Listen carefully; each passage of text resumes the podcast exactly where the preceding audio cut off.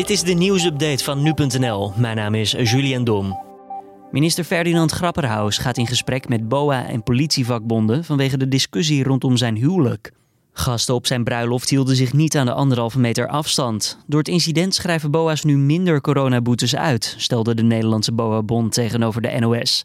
Het begrip voor de coronaboete wordt steeds kleiner. Het is ingewikkelder om uit te leggen waarom mensen een coronaboete kunnen krijgen als de verantwoordelijke minister zichzelf niet aan de regels houdt, al dus voorzitter Richard Gerrits. Voor een reis naar Griekenland vanuit Nederland heb je geen negatieve coronatest meer nodig. De Grieken hebben Nederland van de lijst met landen gehaald voor wie deze extra maatregel geldt. Wel moeten de Nederlandse reizigers nog altijd uiterlijk 24 uur voor aankomst een formulier invullen over hun verblijf.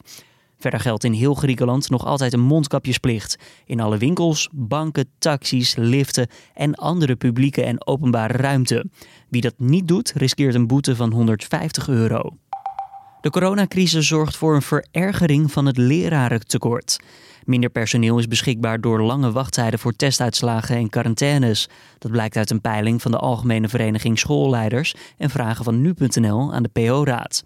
Eerder pleitte de PO-raad al samen met andere organisaties voor voorrang voor docenten bij coronatests. Dit om ervoor te zorgen dat onderwijspersoneel minder lang moet thuisblijven. Nederland behoort dit en volgend jaar tot de landen waar het aantal faillissementen het hardst oploopt. Kredietverzekeraar Atradius voorspelt dinsdag een raming met een stijging van het aantal faillissementen met 34 procent. Binnen de eurozone loopt alleen in Portugal het aantal faillissementen nog harder op. Verder wordt daarbuiten vooral Turkije, de VS en Hongkong hard geraakt, is de verwachting. En dit was dan weer de nieuwsupdate.